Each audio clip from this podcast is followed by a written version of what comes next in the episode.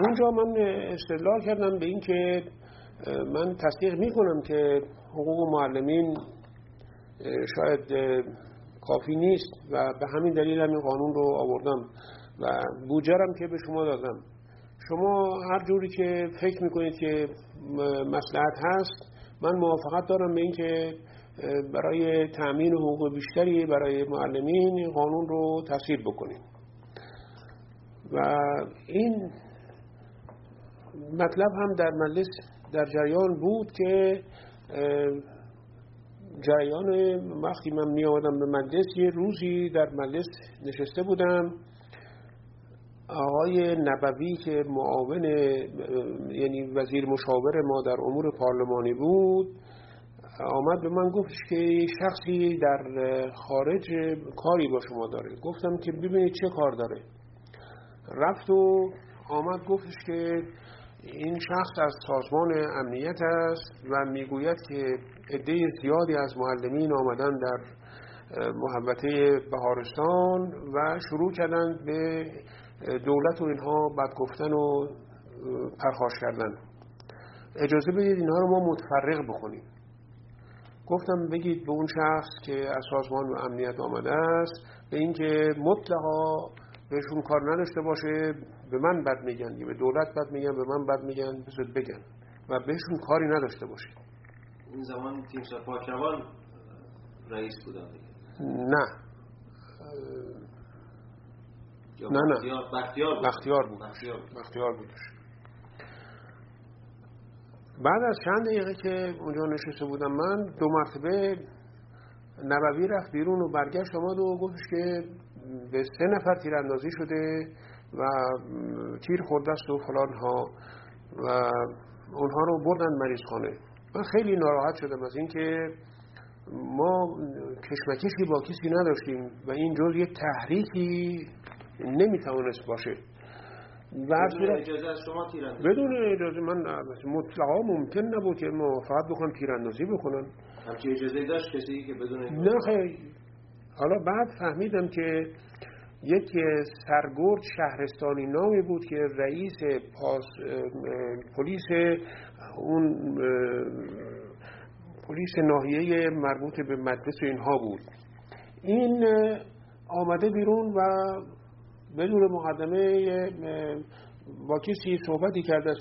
و بعد تیران چیز در آورده و تیراندازی کرده است و سه نفر رو بهشون تیر اصابت کرده بود. که من جمله دکتر خانالی بود. اون دو نفر گویا مالجی شدن ولی خانالی فوت کرد. اینو شروع کردن به جنجالی درست بکنن. البته در این اقدام آقای درخشش هم آتش بیار بود برای اینکه او چیز معلمین بود رئیس کانون معلمین یا گروه معلمین یا اسمش درست یادم نیست. این هر روز یک محل اجتماعی داشتند و می‌رفت اونجا نوت می‌کرد و کارهای می‌کرد و اینها. چی شده بود که اجازه این کارها دورتوی داده می‌شد؟ چون یه مدتی که این حالا مسئله همین بود که من از گوشه و کنار قرائنی می‌دیدم که تحریکاتی در کار هست و مسائل عادی نیست. من جمله مثلا روزی که همین پیش آمد کرده بود درخشش اعلام کرد به اینکه هر معلمی یه مبلغی بریزه به حساب معینی در بانک ملی که ما پول داشته باشیم که بتونیم مبارزه بکنیم. بعد از یکی دو روز که من از بانک ملی پرسیدم که به اون حساب پولی ریختن یا نه معلوم شد یه صد هزار تومن یه قلم یه کسی ریخته. ولی خوردریز که معلمین پولی داده باشن هیچ در کار نبود. اینا همه نشانه هایی بود که یک دسیسه در کار هست. و بعد وقتی که خانالی تیر خورد بنده شب یه روزی که شبی که منزل استراحت می‌کردم بکنم ساعت یازده و نیم تقریبا بود. در زدند و رفتم دم در دیدم که تیمسار اویسیه اون وقت رئیس گارد بود. گفت که علازت فرمودن که شما بیاید به کاخ مخصوص کار لازمی دارن. گفتم که چه اشکال داره؟ من صبحی بیام خدمتشون که حالا وقتی استراحت خودشون هست و اینها منم الان لباس بپوشم اینها معتم گفتن نه فرمودن لباس بپوشید بیاد لباس پوشیدم و رفتم به کاخ. اونجا رئیس شهربانی نصیری بود اون وقت. نصیری اونجا بود. معاون بختیار هم اون علویکیا هم بود اونجا. اونجا صحبت شد. علازت فرمودن که فردا قرار است که شیطنت هایی بشه و کارهایی بکنند اینها. گفتم چه چه بشه چه چیزی فلان ها و گفتن که بله این جنازه رو می‌خوان را بندازن و شروع بکنند و از این حرفا. گفتم جنازه اشکال ندارد که ترتیبی داده بشود که صبح زود ببرنش دفنش بکنن. البته بایستی که با رئیس فامیل خانلی مذاکره کرد و طبق اطلاعی که من دارم یعنی خود نصیری گفت گفت که یه سرهنگی هست در سازمان امنیت که ارشد افراد فامیل خانالی است. ما به او میگیم و ترتیبش میدیم که این چیز رو ببرن قوم دفن می‌کنن. و مطالب به این صورت اونجا مذاکره شد و تقریبا تمام شد و بعد مسائل دیگری رو علازت مطرح کردند و من آمدم منزل. آمدم منزل تقریبا نزدیک های سه بعد شب بود. که من رسیدم منزل. بعد دو مرتبه استراحت مختصری کردم و طوری رفتم سر کار که سطح هفت پشت میز کارم بودم. تلفن کردم به نصیری. صبح زود هنوز نبودش اونجا. بعد هفت و روب و هفت و نیم شد و باش تماس گرفتم و گفتم آمبولانس فرستادید که جنازه رو ببرن. ها گفت فرستادیم آمبولانس پیدا کنه آمبولانس هم گیر نیومده و از این حرفا من تعجب کردم. از هفت و روب شد و هفت و هفت سروب شد و بعدم ساعت هشت که گفتم گفتش که معلمین آمدن اونجا بر جنازه و دیگه حالا مشکلی که ما جنازه رو دستشون بگیریم مگر اینکه زد خوردی بکنیم. گفتم ندیه هیچ کارش نداشته باشید بذارید هر کاری که می‌خوان آزادانه بکنن و دیگه ممانعتی هم نکنید. بله از اونجا بنده اطمینان پیدا کردم به اینکه دستایشی در کار هست و ما بی خود داریم تقلای بیجا داریم می‌کنیم. ارز کنم که جمعیت را افتاد از خیابان پهلوی که بیاد بالا سراح شاه و بعد می‌رفت سمت مجلس. موقعی که میآمد علویتی ها به من تلفن کرد که یه افسر خارجی است که سوار جیپه و میاد با افرادی در اون جمعیت هی تماس می‌گیره. گفتم اون افسر رو توقیفش بکنید بعد از چندی تلفن کرد لباس نظامی؟ خارجی بله. بله. گفتم که توقیف کردید اون شخص رو؟ گفت نه. اون رفت و نشد اینا. من دیدم اصلا یه جریاناتی خارج از اختیارات بنده داره صورت می‌گیره. اسم من نخست وزیره ولی من هیچ در این مسائل اون اثری ندارم. هرچی باید بشه خودش میشه هی. و این ترتیب صحیحی نیست. مجلس داشتیم بعد. مجلس که من رفتم روز پنجشنبه بود باز همین صحبت چیز مطرح شد و آلی چیز خانلی و شروع کردن به تظاهرات خیلی شدید شعار دادن و چه هم وکلا هم در خارج.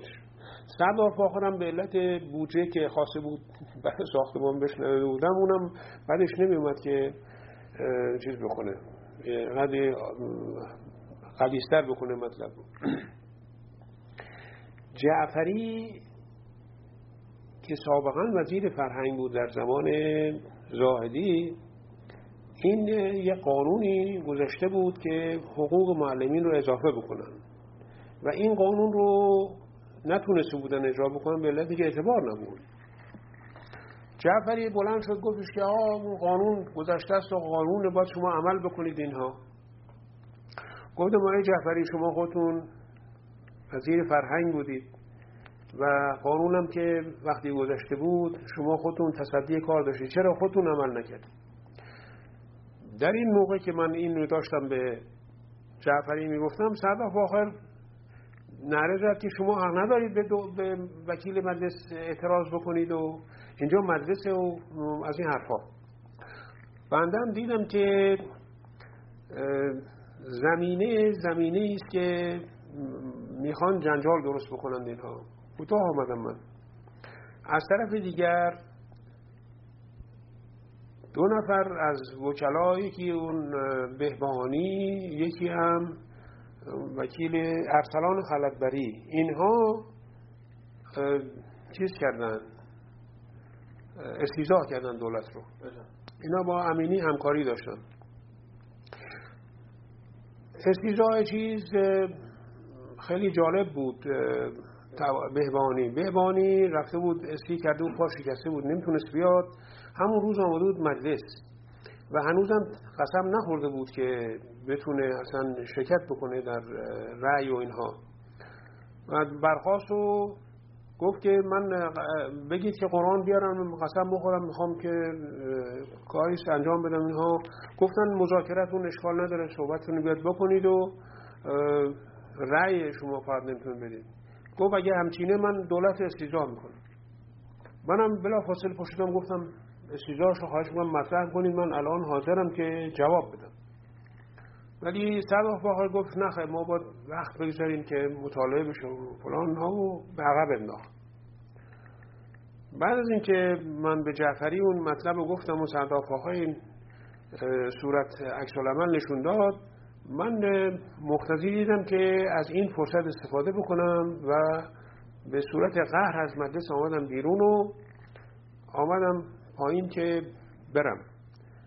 یادم است که مرحوم جلیلی آمد پیش من جلیلی یزدی. با من دوست بود.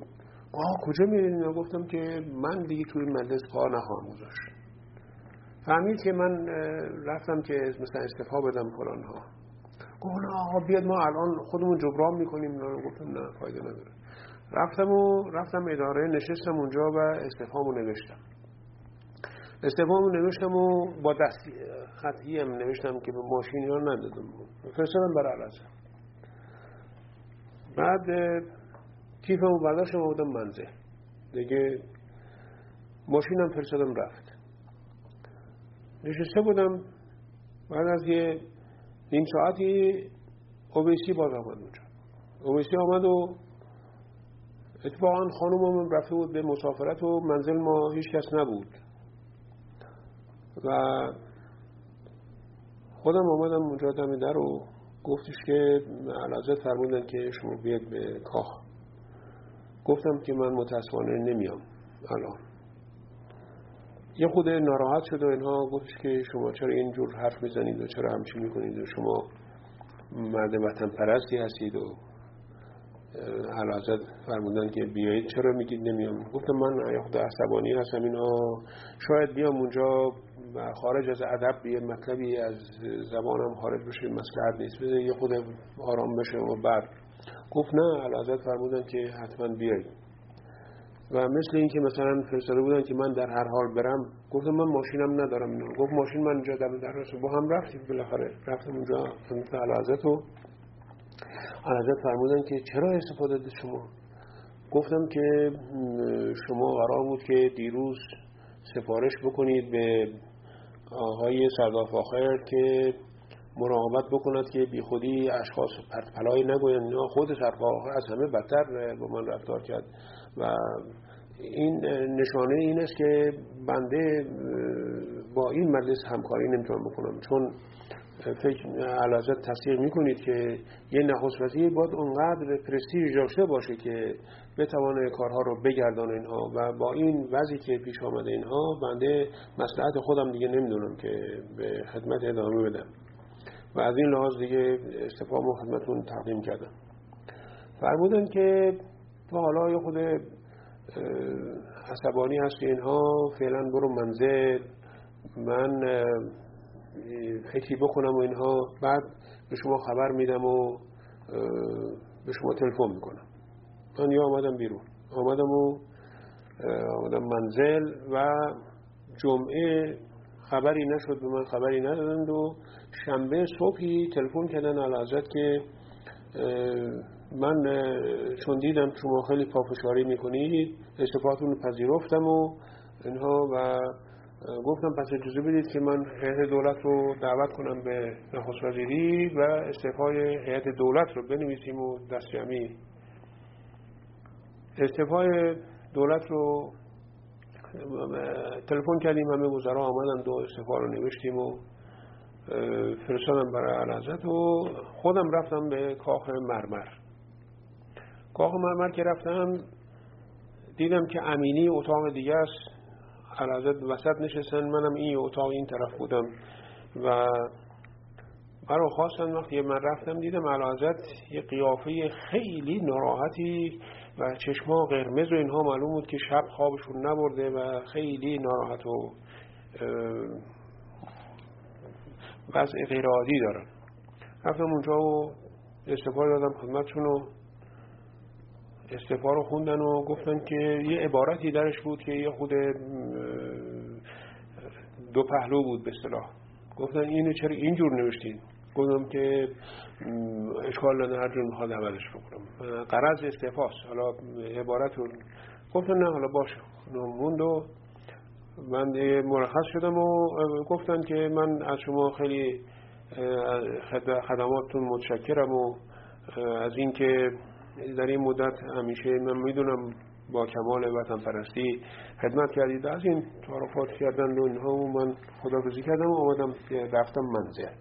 و امینی شد نخست وزیر این جریان چیز نخست وزیری مدت نخست وزیری بنده بود که مواجه با یک سلسله از این قبیل مشکلات و اینها بودم و متاسفانه با این که فرصتی بود که بتوانیم خدماتی هم بکنیم و مقدماتی هم فراهم شده بود. به جمله مهمتر از همه مسئله بودجه بود که از تصویب مجلس هم به زحمتی گذروندیمش و در مجلس سنا می‌دونید که بودجه نظر مشورتی داره. یعنی دیگه اساسش نمی‌تونن به هم بزنن مگر اینکه یه جهت تعدیلاتی بکنند اینها. و موقعی که امینی آمد بعد از چند روز مجلس رو منحل کرد.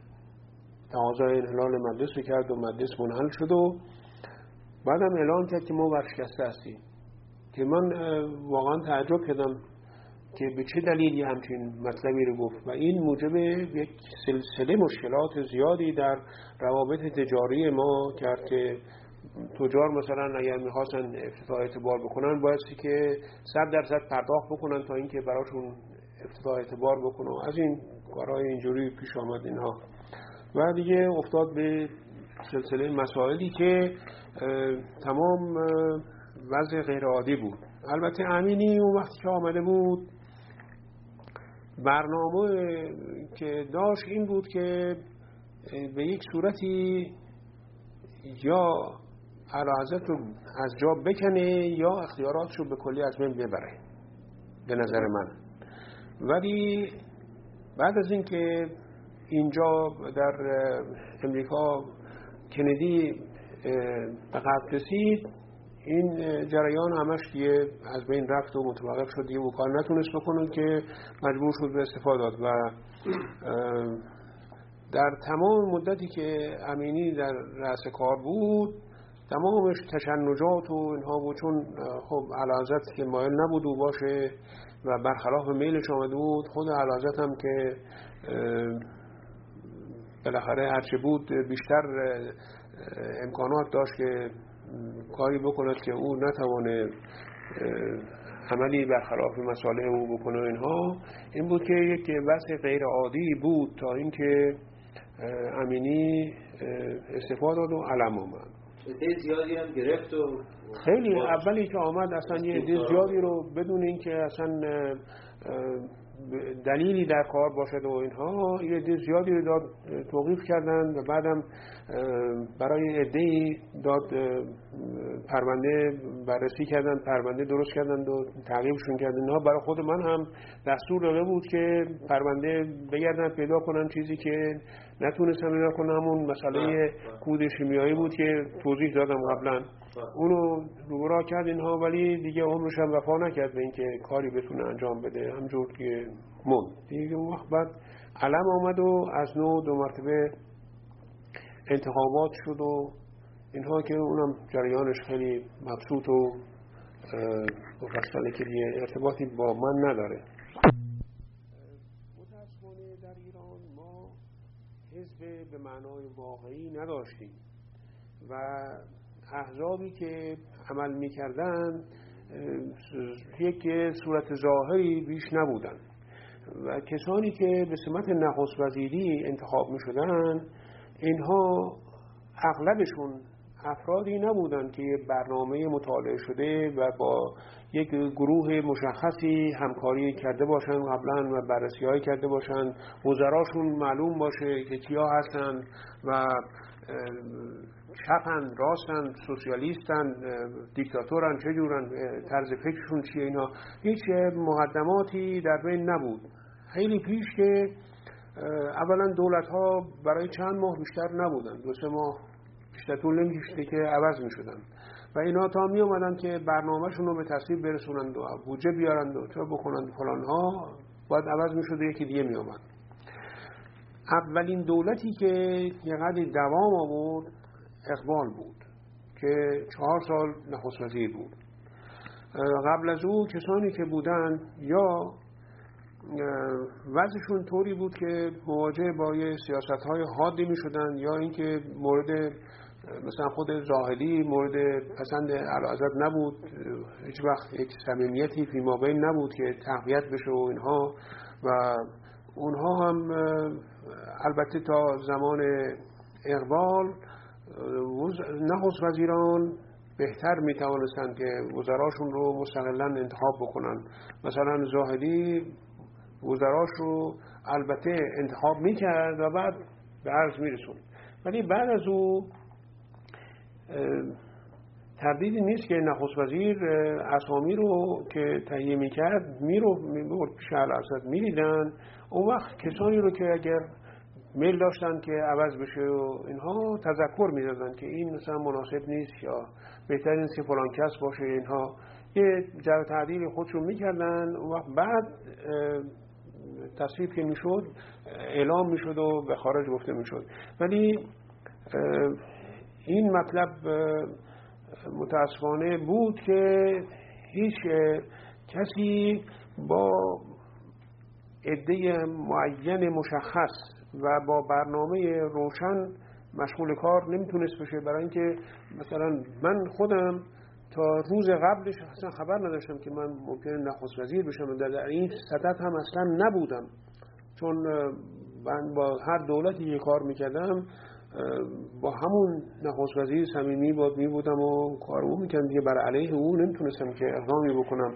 از این لحاظ من اطلاع نداشتم که ممکنه نخست وزیر بشم تا اینکه آمادگی داشته باشم و پیش بینی هایی کرده باشم اینها. بعد می‌گفتم 24 ساعت شما بایستی که وزراتون رو بدهید صورتشو و اعلام بکنید. در یکی دو مورد من مجبور بودم که به علت اهمیتی که مطلب داشت پافشاری بکنم. ولی در سایر موارد اشکال زیادی نداشت که مثلا یه تغییری داده بشه به جای یکیشون دیگری باشه یا از این حرفا. این است که به یک طرز اصولی هیئت دولت ها تشکیل نمی‌شد که مطالعات خیلی دقیق قبلی شده باشه برنامه های مشخصی باشه و البته وقتی که دولت تشکیل می‌شد تازه میشستن و برنامه تهیه می‌کردن. مثلا کاری بود که من خودم دو مرتبه کردم. دولت که تشکیل می‌شد از هر وزیری می‌خواستم که راجع به وزارتخانه خودش بررسی بکنه و یه برنامه بیاره.